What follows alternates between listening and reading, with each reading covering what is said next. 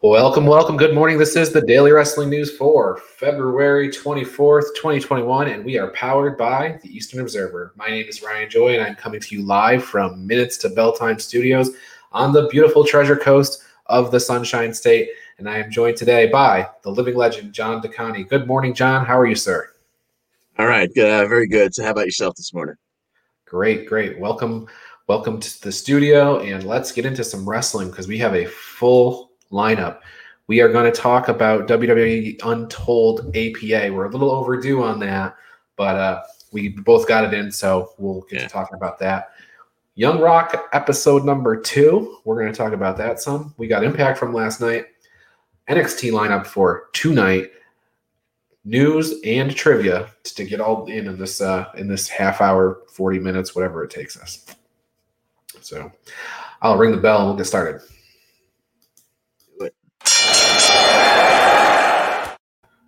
But we start with our ridiculously random non wrestling audience needs to know you better question of the day, which is brought to you by Pro Wrestling Pick'em.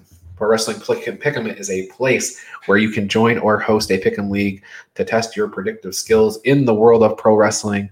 Create an account and join a league now at prowrestlingpick'em.com so you can play against your friends or play against the universe. Join now, learn the platform, season two season is starting up here in uh, April 12th, I guess. So uh, get yourself ready. John D'Aconti, you might go down. Mr. Al Carl has tied you. Neck. Okay, so today's question is what's your favorite droid in the Star Wars universe? Okay. Um recency bias. I just went through uh the the Rebels, Star Wars Rebels cartoon, and I really, really was loving Chopper. But when it comes right down to it, story of Star Wars, the Star Wars saga, is really the story of R2D2. I'm gonna go chalk. I'm sorry, you, did you say R2D2? Because you cut out yes, for a second. I, I have an R2 on my desk here, so. uh, Hopefully, we don't get taken down on YouTube or anything because of the R2D2 noise that came out of here. I don't think they've got that on a copyright. Gotta be very careful. All right, let's begin with APA Untold. Um, the what'd you think, John? It was a lot of fun. It was not. It was uh, very easily digestible. It was you know under thirty five minutes, and uh, once again, it's you know it's two guys who played rough and tumble tough guys sitting around telling ring and road stories and i mean come on what's what's better than that they had a really nice hook at the beginning they talked about uh, they started kind of dove right in and they're like you know when we had all these we're always asked about these bar fights that we had over at, uh, at timmy white's bar and he goes on to say like uh, bradshaw and and simmons are talking about how basically uh, it, all the all the fight scenes were were filmed in Tim White's bar. Tim White's a former referee uh, and handler for Andre the Giant, and uh, and so Timmy White had his entire bar kind of redone on Vince McMahon's dime because the APA would go in and destroy it every week. So the old like big heavy square TVs were all replaced with the brand new LED, you know, flat panel type of stuff. So um, Timmy White was like, "Had you throw him through that door or that that wall?" You know, type of thing. So, kind of dove right in with a funny story like that. But I enjoyed it because it it it didn't start with just hey the APA's here. It started with like you know here's the background of Ron Simmons, here's the background of Bradshaw, and they kind of come together and form the APA in the WWE in you know the late '90s. But they they start by talking about Ron Simmons, whose grandmother was a huge wrestling fan. She's a fan of Bob Armstrong. He would go into college football. He got drafted by um, Cleveland, but then he didn't make the team. Of all people, he networked with Lex Luger to get into wrestling. I thought that was an interesting tidbit. Yeah, they just they happened to play together in the USFL. So yeah. And I had forgotten that Luger had I knew he was a football player in college. I forgot that he had played professionally in the USFL. So. Yeah, yeah. So incredibly weird. Um, I wrote about about a year ago now. I wrote a, an article at minutestobelltime.com about the Baltimore Arena. Um, it, I, I'm, I was living in Maryland at the time, as I did for like five years, and um, it struck me that the Baltimore Arena was sort of like a historic wrestling venue. Uh, mm-hmm. A lot of things happened there, but one of the most important things was in 1992. Bill Watts made the call that Ron Simmons was going to defeat Vader and become the first ever African American world champion. And so he did power slam Vader, got the one, two, three, and they covered that on the documentary, at least in, in brief detail. And then, yeah. uh, go ahead. Yep. No, I, I, I thought it was very interesting because I remember that's the same Bill Watts that was around WCW at the, you know, right in when Bischoff kind of took over. And I always thought, and once again, this, you know, don't SpongeBob me, but you know, I remember the word being that he was kind of an old, uh, good old boy, kind of a you know Southern redneck, and the fact that it was Bill Watts that you know came to Ron Simmons and said, "We're going to put the world title on you," and you know, Ron was like, "What? Me? Really? Why? Why not? You know, yeah. you, you're good. You're ready for it. Let's do it." And, and Bill Watts, Cowboy Bill Watts, WWE Hall of Famer, he um he ran Mid South Wrestling. That that's sort of his big claim to fame.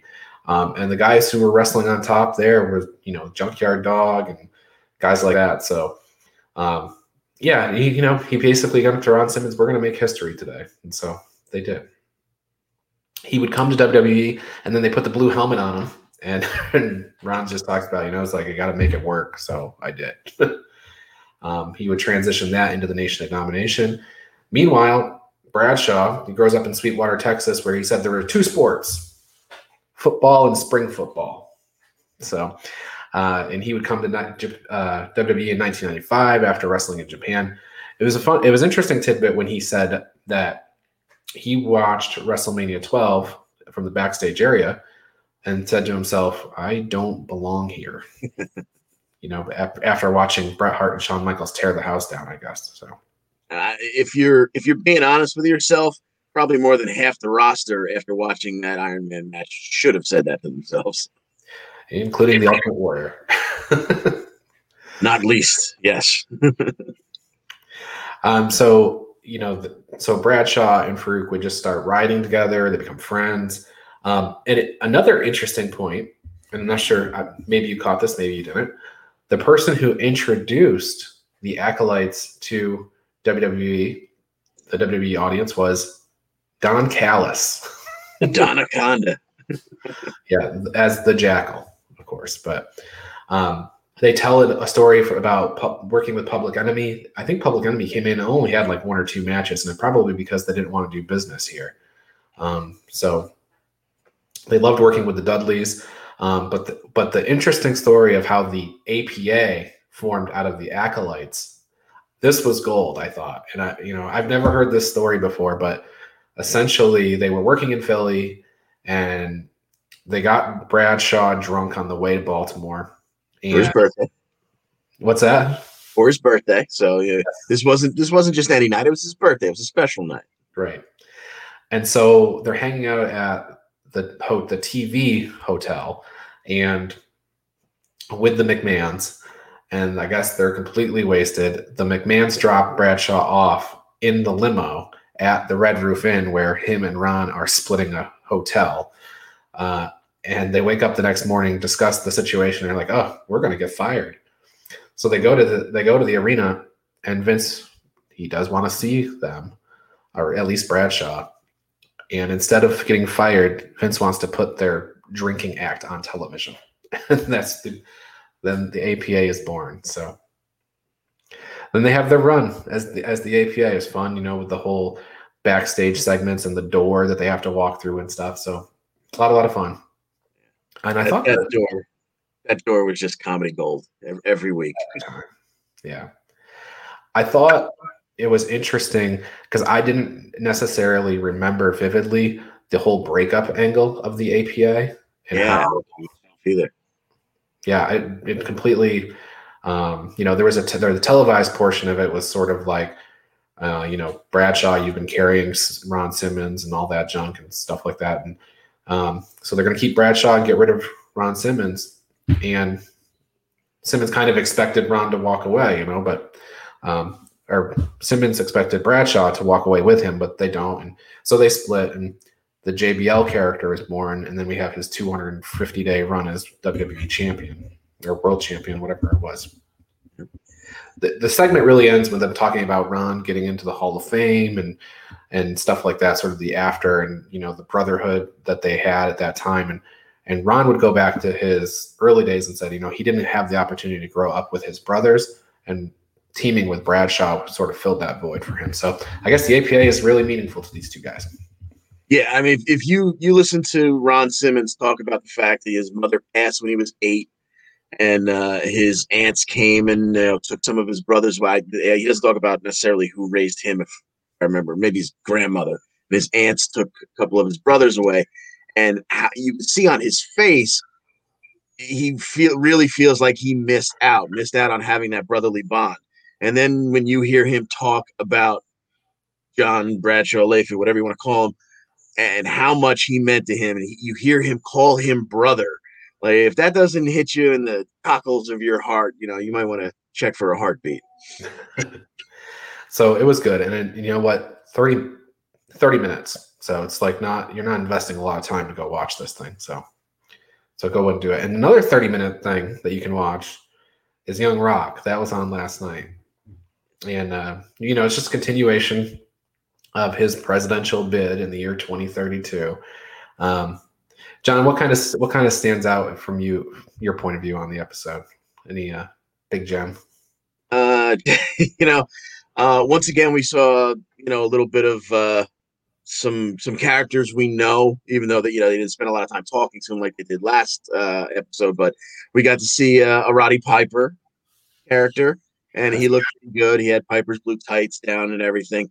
The thing that stuck out the most to me, and it's nitpicking and it's not important, but it just made me chuckle. Uh, Rocky Johnson in this is flashing back to fighting Ric Flair. He's he's in the middle of another match, but he's remembering or he's telling the story of fighting Ric Flair because apparently his whole life was just telling stories of when he was great.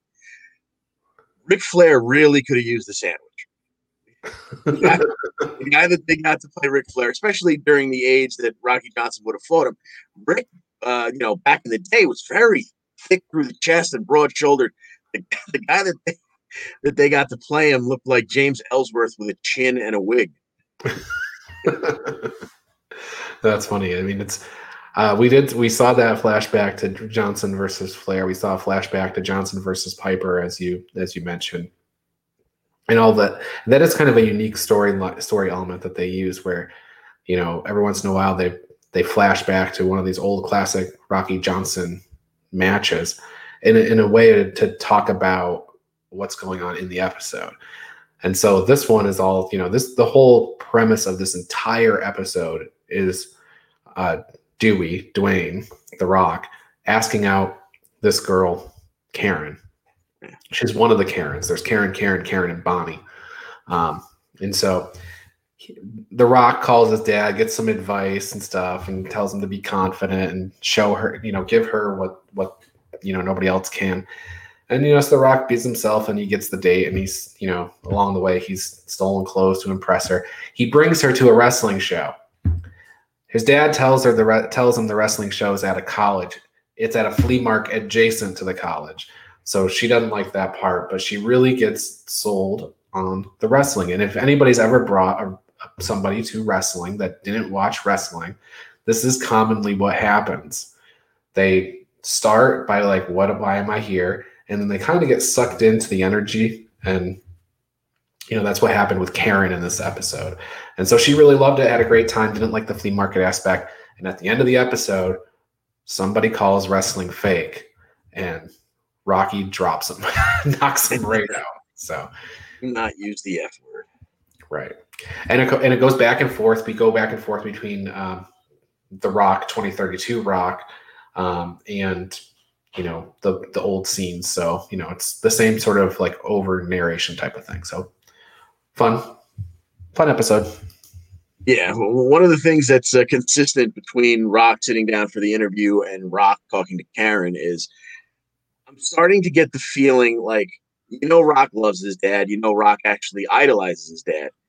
starting to get the feeling Rock didn't really like his dad too much. You know, he, yeah. he has that kind of uh, that that abused wife line of like when people go like, "Well, you why? What are you doing? Why are you why are you staying? Why why'd you put up with this?" And he's my dad. Yeah, yeah, and then and they're also presenting a little bit of a conflict. Uh, not maybe not a conflict, but a at least some some conf- storyline conflict pertaining to money with the Rock's mom. Right now, she's taking on a job cleaning houses and things like that to bring in extra money. So, definitely some uh, some interesting playoff there, and we'll see how that pans out for, for Rocky Johnson. So, uh, with those uh, documentaries and television shows in the books, how about some wrestling from last night, John? How about Impact Wrestling? Yeah, let's do some of that wrestling. So uh, Jake something, he's sort of the MVP of the show last night, right? He gets two matches, two matches in your uh, in your two hour episode. He gets a win over Cody Deaner or Deaner in the first uh, the first match. He puts him through a table. It was kind of an interesting finish where Cody is running down the ramp and Jake snatches him and, and slams him through the table. Um, he doesn't get to celebrate for very long though because Moose comes to the ring put beats up Jake, and then holds the show hostage. So, um, how do you feel, John, about the TNA World Championship becoming an official title? Because that's what it took to get Moose out of the ring. Yeah, yeah, it's interesting. You know, I I didn't know that they would ever actually declare it, uh, you know, a, a world title, but I assume that somewhere along the line we're going to get Swann versus Moose, and uh, you know, regardless of who wins it, you can call that a title unification so that, you know, that TNA title can go away. But now, maybe not. I don't know. You know, maybe that sticks around. No idea what their plans are. I you you're gonna go broke betting on guessing what TNA is gonna do or Impact is gonna do next. But uh, uh, you know, it made for uh, an interesting segment last night for sure. I read a year ago or so when they were when they were promoting the build up to the WrestleMania weekend where they had the TNA reunion show that the original plan was to have a spin-off show with the TNA World Championship involved. So I don't know if maybe they're going to go back to that. You know, the pandemic happened, everything gets canceled, but maybe that's yeah. something they're they're looking at still doing. So. Yeah, I remember also reading that the, the reason Moose just, you know, picked it up backstage and ran with it was that they were going to kind of use that. Uh, I don't know if it was going to happen at the pay per view or at that spinoff show you're talking about. I didn't read about the spinoff show, but they were going to do uh, kind of the the old Jeff Jarrett King of the Mountain uh, yeah. routine, and that was going. And Moose was supposed to win that, and by winning it, he would take that title and have a run with that. So yeah, I guess that all kind of meshes together. Absolutely. Yep. Um, the triple threat uh, match got set for next week. So we had this week we had a six man tag match, and the winning team will then compete next week for a shot at the Expedition X Division title at some point down the road. So this week it was Chris Bey, Ace Austin, and Black Taurus getting the win over Trey, Josh Alexander, and Willie Mack. Chris Bey hits the art of finesse on Willie Mack. Um, so two things. I I predicted that that team would win. But I really didn't think it was going to be Chris Bey getting the win here and not over. I mean, I guess Willie Mack makes sense, but I didn't think it would be Chris Bey. I thought they would be pushing Taurus or Ace Austin. Yeah, certainly. That, that that they seem the most likely. But yeah, we got basically we got a a replay of the end of uh, Chris Bey taking Willie Mack's X Division title, kind of, you know, except for the Enzuigiri by uh, Ace Austin, it kind of unfolded the same exact way. Absolutely. And then uh, Trey and Sami Callihan finally got physical on the show. So uh, when Trey walks back through the curtain and Sami continues to go at him. So that assume presumably a sacrifice match, I guess, hasn't been announced yet. Um, yeah, Sammy. Sami seemed absolutely pleased with himself that he finally got Trey to snap and take a swing. So uh, yeah, yeah, that's certainly coming. Yeah, I'll fast forward a little bit here. So, um, Nevaeh and Havoc, that storyline continues. Nevaeh is um, just needs some more time. Tenille Dashwood continues to try to sneak in and get get involved. Havoc's not really interested. Um, Gallows and Anderson, they got a win over Triple XL. Magic Killer on Larry D. Finjuice picked on Gallows and Anderson for taking too long to beat Triple XL.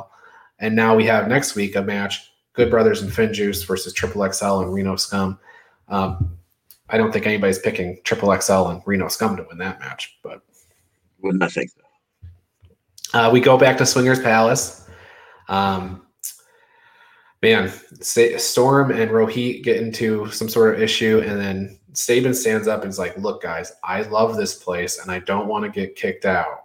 So please, you know." And Swinger says, "Nobody's gonna get kicked out, Daddy. I'm gonna take bets on that match." So I guess next week we have uh, we have uh, it is Rohit and Shera versus Sabin and Storm on the pre-show BTI. So, um, Eddie Edwards gets a win over Hernandez. Hernandez wasn't Edwards' scheduled opponent though. He was supposed to face Brian Myers, but Brian Myers says I can't wrestle. Apparently, Mark Sterling is now uh, Brian Myers' lawyer. He used to be a lawyer on AEW. Now he's a lawyer over here. He took a loss to Jon Moxley last year. Anyway, Mark Sterling says the new contract that Myers signed says he can pick his replacement, so he picks Hernandez. Eddie Edwards beats Hernandez. Lots of stuff going on there. Next week we have Brian Myers versus Eddie Edwards, and Matt Cardona is the special guest referee. Jordynne Grace and Jazz earn their Impact uh, Tag Team Championship, uh, Knockout Tag Team Championship match. So they'll be facing that uh, They'll be facing Kiera and Tasha at Sacrifice. And then Moose ended up getting his win over Jake something. Uh, but Rich Swann did make an appearance. Scotty D'Amore told us he wasn't there, but yeah. he must have not been there at the time. So, or now, Scott's do, you think, do you think at Sacrifice we have a, a title change coming? I mean, this has been a long time building Moose, like over. Yeah, exactly. Exactly. I mean, un- unless we have some kind of interference, uh, you know, maybe AEW does a whole, I don't want to say, I don't want to call it an invasion angle, but maybe, you know, unless they have some guys show up just to create chaos, uh, it's hard for me to, to see a way out for Rich Swann. Like, uh, this is obviously coming, you know, so why not do it there? You know, with how do you prolong it? Like I said, unless somebody, you know, gets involved to make it happen another way. Right. Right. If I, if I had to bet, I'd, I'd, I'd, bet on the, the title switch unless there's shenanigans. Yeah, I, I I feel that way right now as well. Moose takes this title, and I and on the other match, by the way, Hort, uh, Kiera Hogan, Tasha Steelz. I think they retain. I think it's too early for them to to drop their titles. Yeah, probably. Um, NXT tonight. We talked about Dynamite on the show yesterday, so if you need if you need to know what's going on in Dynamite, do check out uh, yesterday's Daily Wrestling News show. But today we'll talk NXT, uh, at least briefly. Adam Cole is going to explain his recent actions, um, so that's good. Apparently, we'll find out what's going on with the Undisputed Era. As you can see, my Shock the System hat still still there. Um, Johnny Gargano versus Dexter Lumis in a non-title match. The the cruiserweight champion Santos Escobar is still facing Karrion Kross, but it's a no DQ match now. So I think this helps out uh, Legado del Fantasma, you know, being able to interfere for sure. Yeah, this uh, it certainly it, it keeps it from uh, not that any of us really thought it was ever going to be a squash match because you want Santos to look good in his eventual feat, but uh, this definitely lengthens the match, getting uh, sure. wild Joe's involved. And then uh, Xia Li versus Kacy Catanzaro. We knew that from last week's angle. The grizzled young veterans are going to face Fury and Furry tonight, so that should be fun. Just as long as they don't, as long as nobody gets attacked on the ramp during their entrance, I, you know, I got to hear uh, Furry and Fury's music. Yeah, that, absolutely. And then we found out we were, you know, doing some uh, research to, to make sure we had all the last minute stuff before the show started. Io Shirai has a match on this show against Zoey Stark, formerly known as Lacey Ryan. She was on the show last week. Um, so that'll be on tonight's episode. Do you think this is a squash? It's hard to tell because you know she's Zoey Stark is new new to the show, but I I don't know. Yeah, I mean they they did uh, a, a good job in putting her over last week in a relatively short match. So it seems like I, am not I'm not going to say it's going to be a star maker match like that the Io and uh, Shotzi match from a couple months ago, but I think this match will have a little bit of length. You know, I think uh, Zoey will will get to look, if not strong, capable. So right. I, I don't see it being a squash. Yeah. Yeah, I think that I think that's the case too. And um, as we're about to talk about in the news, in fact, let's just go to the news so I can bring up the uh, the NXT recruits.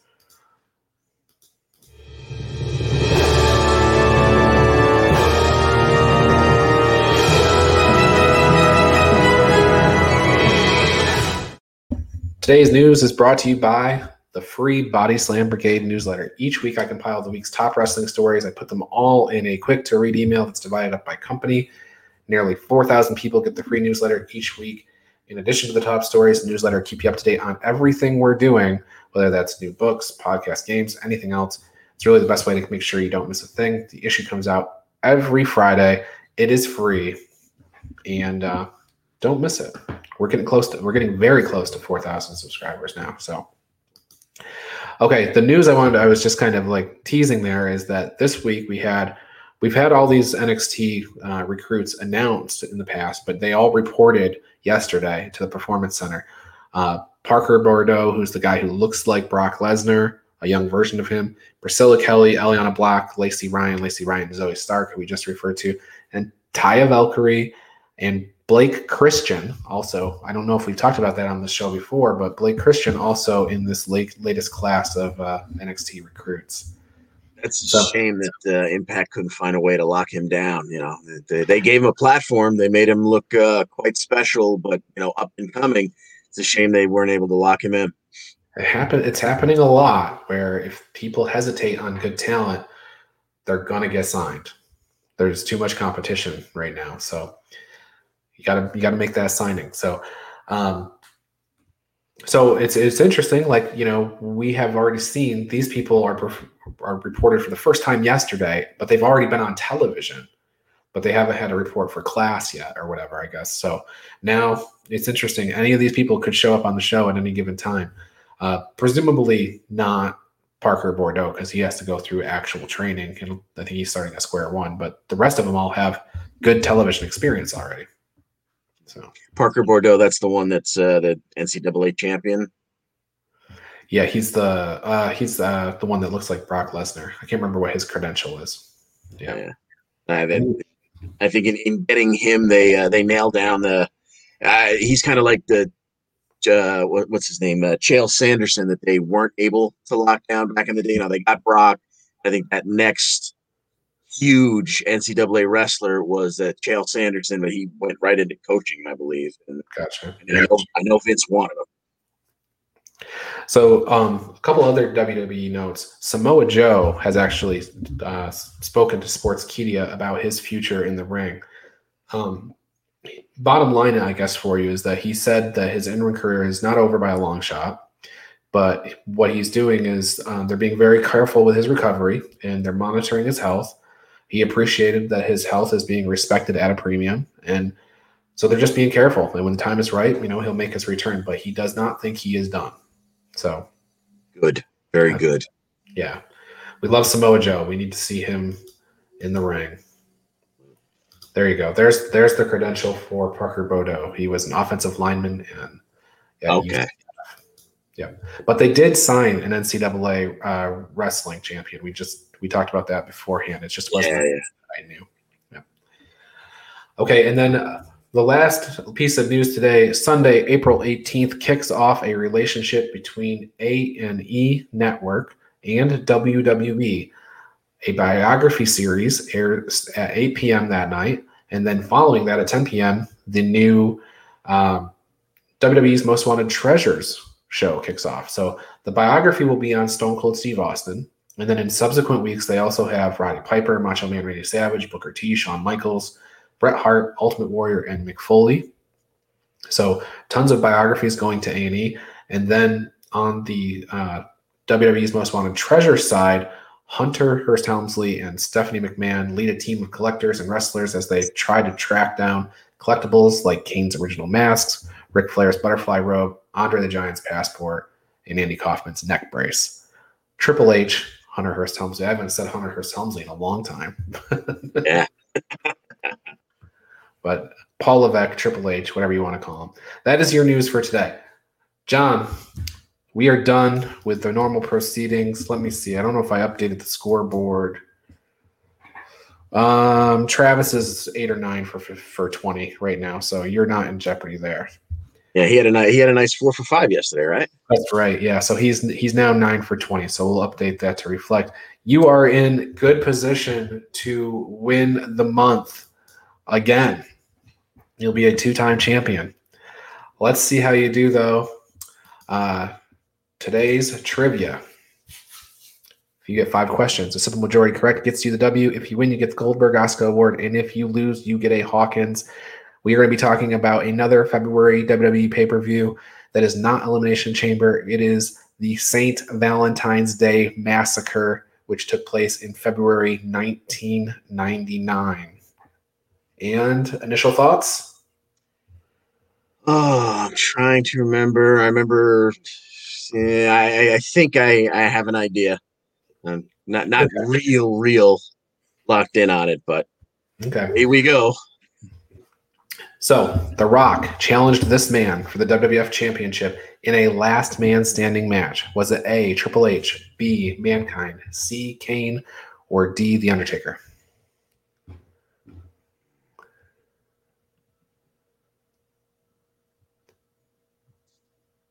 That's, that's, that's, that's mankind. It was Mankind. Very good.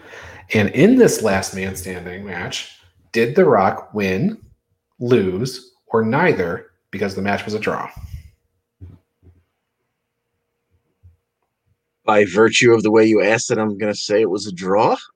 it was a draw. Yeah. That kind of gave it away, I think. But yeah, they, they um they hit each other with chairs and then neither one could answer the 10 count. Is that what led to the empty arena ugly match? I think the empty arena was halftime heat, which Ah, yeah, you're right. Yeah Would've been should have been before this. Before that, Uh, Steve Austin wrestled in the main event in a steel cage match against this man Triple H, Undertaker, Mr. McMahon, or Mark Henry. now this is the one part that I thought I remembered just when you said St. Valentine's Day Massacre was Mr. McMahon, right? Mr. McMahon. Yep. Three for three. And no multiple choice on this question. How did Austin win the match?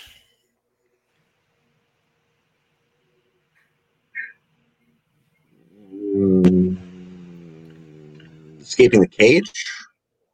More specific.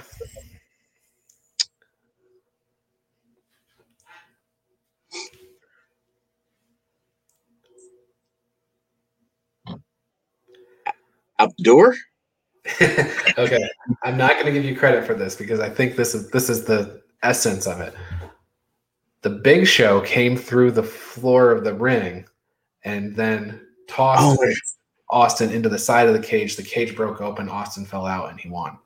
Oh my God, that's Paul White. Okay, yeah. Yes, the debut of Paul White.